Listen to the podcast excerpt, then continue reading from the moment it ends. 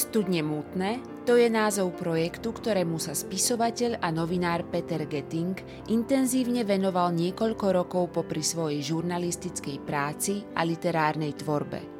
Mapoval v ňom prejavy kolaborácie významných osobností slovenského umenia s totalitným režimom počas druhej svetovej vojny.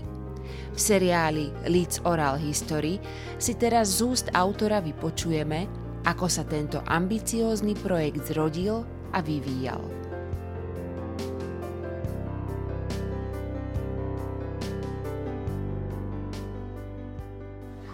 Začalo to veľmi spontánne.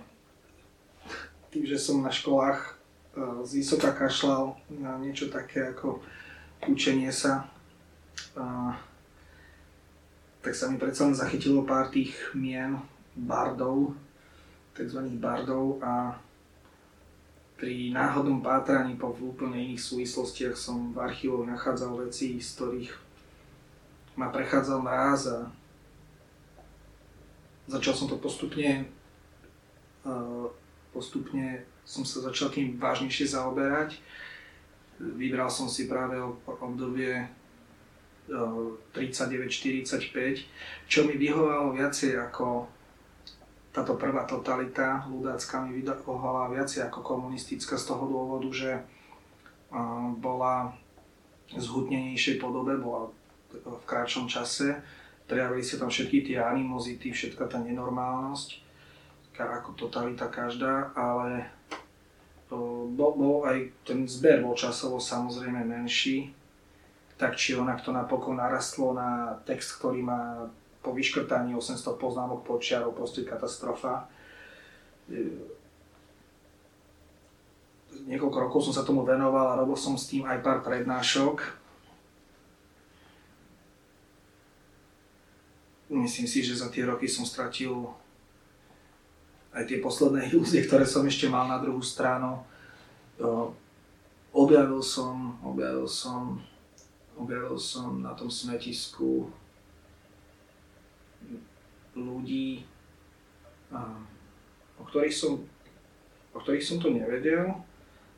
Ich e, veci, ktoré ma veľmi milo prekvapili, ich osobné postoje, tvorivé, ktoré podľa mňa z tohto hľadiska vôbec nie sú ani docenení jednak spoločnosťou, ani, ani na školách. Tak ako je, ako je zasunutá do kulta celá tá hromada tej špiny, tak uh, tak je úplne uh, rovnako, rovnako prehliadaná práve tá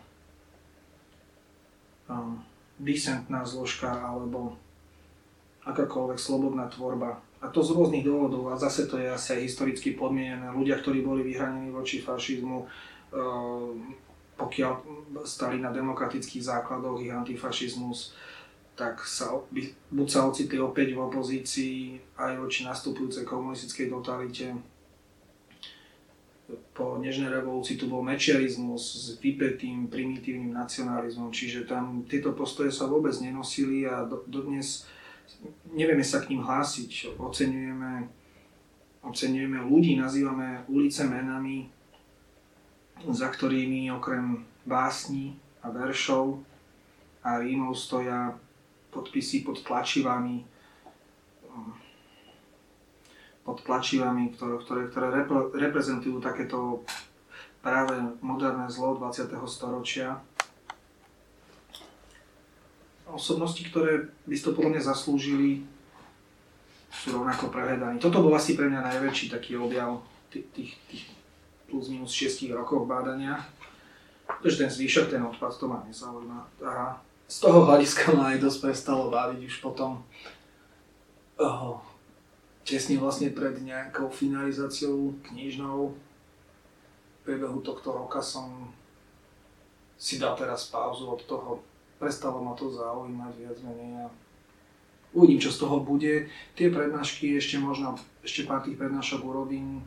Stihol som sa dopracovať aj do vedeckého zborníka na jednej odbornej konferencii, čo bol teda skutočne výkon od niekoho, kto nemá žiadne odborné vzdelanie.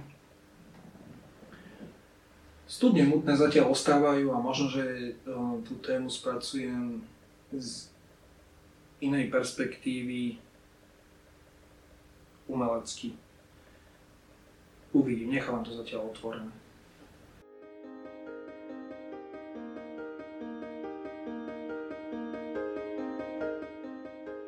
Počúvali ste ďalší diel zo série podcastov Leeds Oral History.